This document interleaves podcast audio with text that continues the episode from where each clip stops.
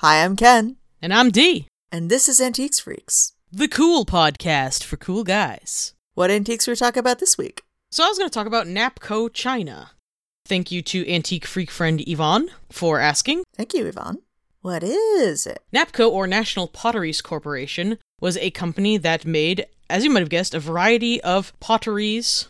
It was like mostly in service of the kitsch and novelty market. Does it have a distinctive appearance? No, that's the fun thing. Oh no. Uh, so for the most part it does. When people hear napco or think about napco what they're picturing are these like distinctly mid-century 1950s almost like disney animation style like characters.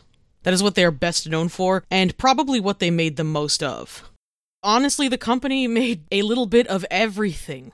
Accurate copies of historical antiquities for some reason realistic figurines of dogs and other animals sculptures of celebrities, which were eerie, because they always are, and perhaps most notably head vases. They made a lot of head vases. oh, hey, we did an episode on those. Yeah, and I believe I mentioned Napco in them actually. Probably. One fun thing about Napco is that it accidentally, in addition to, of course, it absolute mountain of other factors, was more or less responsible for shutting down the original head vase makers, Ceramic Art Studio and Betty Lou Nichols Ceramics. Oh, how'd they do that? Well, they opened in Bedford, Ohio in 1938. Ohio, of course, being an area recognized as a very serious industry center for pottery in general. And for a while from then, they were making their own original in house products that was mostly vases and planters. However, after World War II ended, they found out that there was a hell of a lot more money in importing Japanese made goods. So, starting from the late 1940s to the early 1950s, they slowly shifted over to almost exclusively importing Japanese made ceramics. Interestingly enough, specifically from Nagoya and Seto. And after a while, their entire MO just became copy what is popular. So, eventually, in addition to other importers, because none of them were actually makers, they were all Japanese importers, things like Inarco and Enesco they kind of crushed the original head vase makers out of the market by flooding it with cheap similars. And as they did it, did they say, I'm crushing your skull, I'm crushing your head, I'm crushing you? God, that bit is like evergreen. It's so good. It's never not good. Ironically, Inarco was a company born out of one of the founders of Napco leaving to create a rival company, which I thought was just kind of funny. Like later in the 1980s, Napco would repurchase Inarco when it folded, and then Napco itself would fold in the 1990s. Huh. Sort of. They were rebirthed as a kind of Teleflora style mass market production of planters, for florists largely. But the Napco that we all know from Kitsch was dead. I'm not gonna play taps. Oh. You didn't get my notes? I sent the notes to play taps. I know, I'm sorry. Did you trade your tuba? My trumpet is in storage. Damn it. Okay. so, so the Kyuchi Kitsch cartoony thing that Napco started doing was actually very purposefully copying Lefton Ceramics, a company that which did predate Napco. Did they call it that because they sold you just whatever they'd left in the kiln? Heyo. God, I wish they'd thought of that. They should hire me. The guy who founded Lefton had like a crazy name. I'm pretty sure his middle name was Zoltan. Sorry, what? Yeah. You can just do that? Yeah, George Zoltan Lefton. Is that allowed? It's allowed. That was the name that man went by. Man, they'll just do anything in Ohio, huh? Yeah, he went by Geo for some reason. Like, like he he shortened George to Geo. Because it was significantly less embarrassing? Yeah. Geo, you yeah, you think Geo Zoltan is easier to explain to people than George? Yeah. All right. Just ask Washington. I like your idea way better. Geo Washington, Yeah, our favorite president. that one. So, as I have suggested, they didn't really have what you would call a strong identity, despite the fact that most people who enjoy their works kind of have a focus on something that they like best from them. Well, there's so much to choose from. So much, so much. And you know, you know why there was so especially so much at the time? Because Disney hadn't basically invented copyright law yet. Oh. So we can just do whatever. It was pretty easy to do whatever, and it was a lot cheaper to do whatever. Copywriting designs was expensive and time consuming, and nobody got into the like Japanese importing game because they wanted to take their time and do things ethically. So, as a result, neither Napco, Lefton, Inarco, Enesco, none of those had anything copyrighted, which becomes a huge issue in terms of market saturation because you could see something that someone had made that had become popular and point for point copy it. So they are the Christmas tree shop to Etsy? Very much the Christmas tree shop to Etsy. They would sometimes just buy figurines from another company and then make a mold from it. Again, seeing a lot of Christmas tree shop parallels to actual artisan crafts. True. Particularly with Lefton. These sort of juggernauts are Lefton versus Napco because they were the most high producing pair. Kind of had a like a Disney DreamWorks thing going on. Sunday, Sunday, Sunday. There have been figurines found that use the exact same number system as the corresponding one. If you found a planter that had a Napco label and 1399, you could also find the same thing with a Lefton label with 1399 because they were also copying the serial numbers. So it's can I copy your homework? Yeah, just change it a little so it's not obvious, but they just don't even bother. Uh, Well, sometimes the paint colors were different. Oh, okay. So you know, it- there would be like a like a cutie pie kitchen piece, and she would have blonde hair instead of uh, brown haired one. Which, by the way, yeah, Napco did popularize a line of kitchenware that was just little girls' heads. Huh.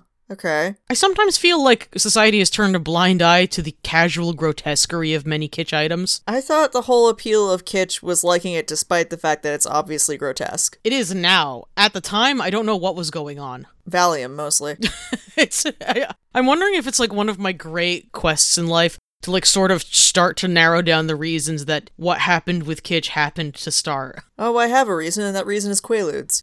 But uh, yeah, I mean, that, I'm slotting that into like this is like a Connect Four, and I'm slotting in Quaaludes first. That's like the bedrock of this theory. and it's got to be other factors. I don't know that there has to be other factors, I think. I think you just get on some Quaaludes and you look at a gold painted kitten ceramic pot and you think, yeah, this might as well be in my living room. I mean, so my entire decorating principle is to go, ha, yeah, that'd be pretty funny. Can you tell I don't do drugs? I've never noticed even once that you don't buy drugs. I just assumed you didn't buy drugs because you don't buy anything off of the, the home shopping network. have you ever done a weed? Write in antiquesfreakspodcast at gmail.com. You know. So, the biggest question is how do you tell Napco apart from any of the other stuff being imported from Japan at the time? Especially when they've just copy pasted all of it. I'm very disappointed to tell you that there's really not a lot I can teach you, but I'll try. Do your best. One of the compounding issues with identifying Napco versus literally any other company, particularly Lefton, is that they didn't always use what you would call a transfer label. That would be a label that had been inked on prior to firing and was permanent. Sometimes they would just use a paper label. Oh no. Oh no, indeed. And once that paper label rubbed off, if there wasn't a transfer label underneath it, you would be left, if you were lucky, with a serial number. Well, But notably, these serial numbers don't always correspond to literally anything. Sometimes they were just numbers. Most commonly, the, the numbers on the bottom would also just sort of correspond to if it was a part of a set, and you could identify other set pieces by whether or not they had the same number. But this is meaningless, you know, roughly 50 years in the future when we're trying to figure out what is what. so, hopefully, it will be transfer marked because those are the easiest. The transfer mark would either read Napco, Napco China, a Napco Collection, Napco Ware Import Japan, or National Potteries Co. Cleveland, Ohio. This is different from Lefton because it is not the word Lefton. you don't say. Thanks for coming to the podcast. Sources for this episode include Napco also operated as giftware. So, giftware is a dead giveaway that it's actually an Napco piece. It was just giftware or gift craft. Both of those terms were used interchangeably. Now, what is giftware and or gift craft? It is literally just a Napco piece that has been differently labeled. I tried to find a reasoning, a business reason for this. I assume it's tax sheltering. What? They just sometimes made pieces and said this is a different company, but it's ours. Oh, Yeah, not a lot of rhyme or reason that I could dig up. you can do that? You can. Just make pottery and tell lies? Yeah, long as you file your taxes. Oh, And actually, I don't even know that that was happening because this was still occupied Japan, whoops. which is another marking you can look for. Unfortunately, almost everything being made during the occupation was marked occupied Japan for exportation reasons and indicates nothing about the specific brand it was, was being produced. The occupation of Japan was 1945 to 52, although Napco would not get into the game until 1956. So anyone who claims to have a piece older than that is lying. There are sometimes marks that are PY or NC. Unfortunately, these marks were also meaningless and applied to too many Japanese export pieces. But it's a Napco if it's in green. Because green is the color of their energy? That's just the ink they had when they were marking things PY for Meow in Japan. Or NC, which I don't know what it stands for, probably another province in Japan.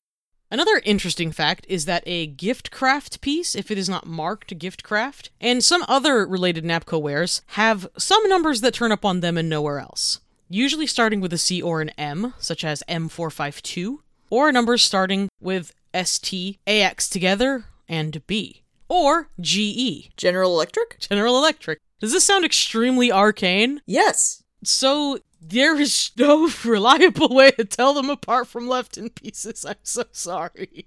This comes up a lot, but I do sometimes cock an eyebrow at it because one of the good things, one of the pleasant things, is that the paper tags, which were far more common, which would say either Napco or a Napco collection or Napco Originals by Giftware or National Potteries Co. Cleveland, Ohio, made in Japan, or Napco Ware Import Japan, or just Napco China. The paper labels, these were largely just decorative pieces, not many of them had a function, so the stickers do tend to stay on. I actually have seen a lot of pieces that had the stickers still. You know, these aren't necessarily cups and plates. A lot of these pieces being just kitsch and decorware just didn't lose their tags. I would say you can feel pretty confident in that most of the pieces I've encountered have had their tags intact because these aren't practical pieces that are being used every day. They generally just sit on a shelf. Another thing you can do, although this is going to become more and more difficult as time goes on, don't ask me how I got a hold of my copy, you can check out Lehner's Encyclopedia of US Marks on Pottery, Porcelain, and Clay. Or, more specifically, you can check out Napco, a Schiffer book for collectors by Kathleen Deel. That's D E E L. I say that one's a little bit difficult. That is one of the unfortunate many collectors' books that is out of print and only exists in print and has never been digitized. Prices are like decent. I believe you can get a fairly damaged copy for about 20 bucks, but generally looking you're going to be around paying anywhere from 40 to $100 for a copy. So I hope you like Napco a lot because the benefit that this has is this book does have listings of numbers found on the bottom of Napco pieces where the labels might have fallen off or even if they hadn't been marked at all. And it matches up those numbers to Napco pieces so you can almost definitively figure out if it's Napco or Lefton. Everything they have archived are numbers that are exclusive to Napco, do not have any crossover, and it can be very helpful. Um, there's also a lot of nice pictures. So I suppose keep your sharp little eyes on the used book sales. Some of the most popular Napco pieces include their Christmas lines, probably the most numerous and highest crossover with other companies, unfortunately. They kind of look like how you expect. It sort of looks like the guy who did Elf on a Shelf made all of it. And the extremely copied Birthday Angel series. Oh, God. Yeah, these are just angels that are dressed in clothes that kind of represent the season and have the month and a gemstone on them. They were very, very, very popular, and the crossover between those and Leftons is very high. However, those are usually actually transferware marked. What do you get the man who has everything? A birthday angel. A horrible little porcelain gremlin, vaguely painted in the colors of his birth month. wow. Wow, what a scary way to say that, Ken. Thank you. You're welcome. While I was looking into those, I also found a much more horrifying version of this called like the calendar babies. Oh god. Which are like mostly naked and holding things related to months. Ah. Ah. Yeah, it makes you love a head vase in comparison, you know? I mean, was that their goal to make people appreciate everything else they put out by menacing them with these little gremlins? I think their goal was to make as much money as possible by releasing so much stuff that it was almost physically impossible to get through a store without buying something they owned. Fair. As for prices, tends to be extremely low. Specific collectors of Napco and not just MCM Kitsch in general are kind of few and far between by the maybe the existence of a single book from the 1990s will prove that. I mean, you know. Prices get higher when there are more specific and driven collectors. So a lot of it is based on the amount of novelty the piece represents. Um, Alice in Wonderland pieces, for example, tend to go a little higher, uh, talking like 20s to 30s, just because that's crossover collectability. Other than that, there are so many of these things that even the extremely popular birthday angels are maybe twelve to fifteen dollars a piece. Damn. Which it does make these really great collectible if you like kitsch, if you kind of like the mid-century look. These are wonderful. You can find them. They're very widespread. The uh, extremely cheap buy-in. You will not be able to resell them. They, they are not super desirable all the time, except to very specific groups. But they can be a lot of fun. You're better off investing in Ray Dunn. And I have a dark thing to admit to you. You've already invested in Ray Dunn? I've already invested in Ray Dunn. I talked to her. I own stock now. I do not think that she has stock. Wait, hold on. Brief Hacker Man break.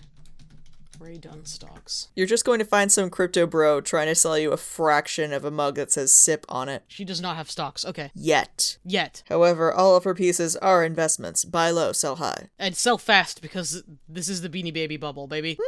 Didn't practice saying that. Pretty proud of myself for pulling it off. Well done, well done indeed.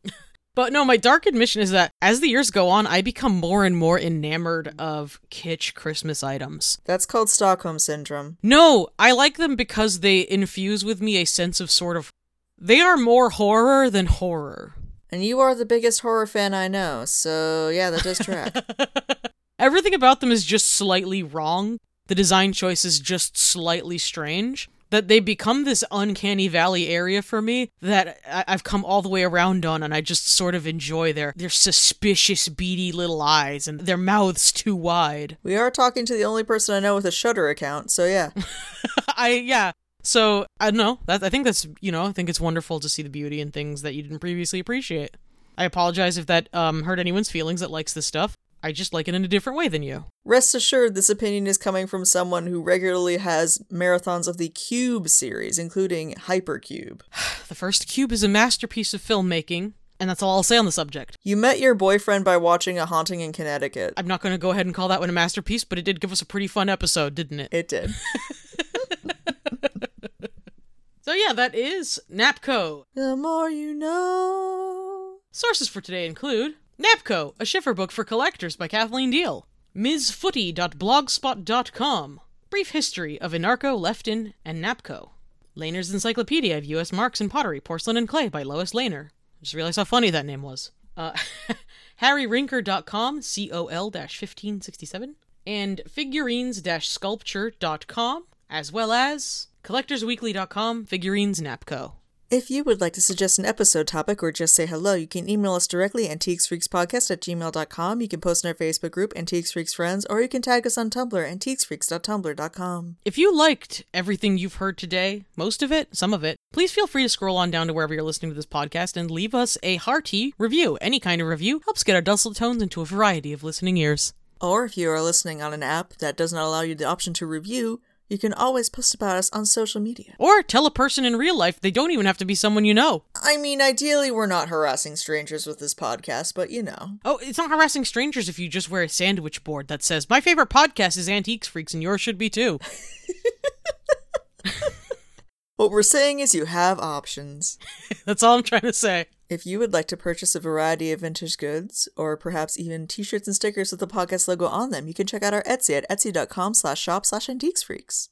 And if this episode has not yet sated your hunger this week for Antiques Freaks content, head on over to our Patreon at patreon.com slash antiques freaks, where we are chapter by chapter reading and reviewing the Victorian Penny Dreadful, Varney the Vampire. And if you like vampire lore, do not sleep on this. The vampires surely won't. they can't. Special shout out to our patrons for paying our hosting fees and filling our hearts with love. So much love. And thank you in particular for listening. That's right. You. Au revoir! Goodbye.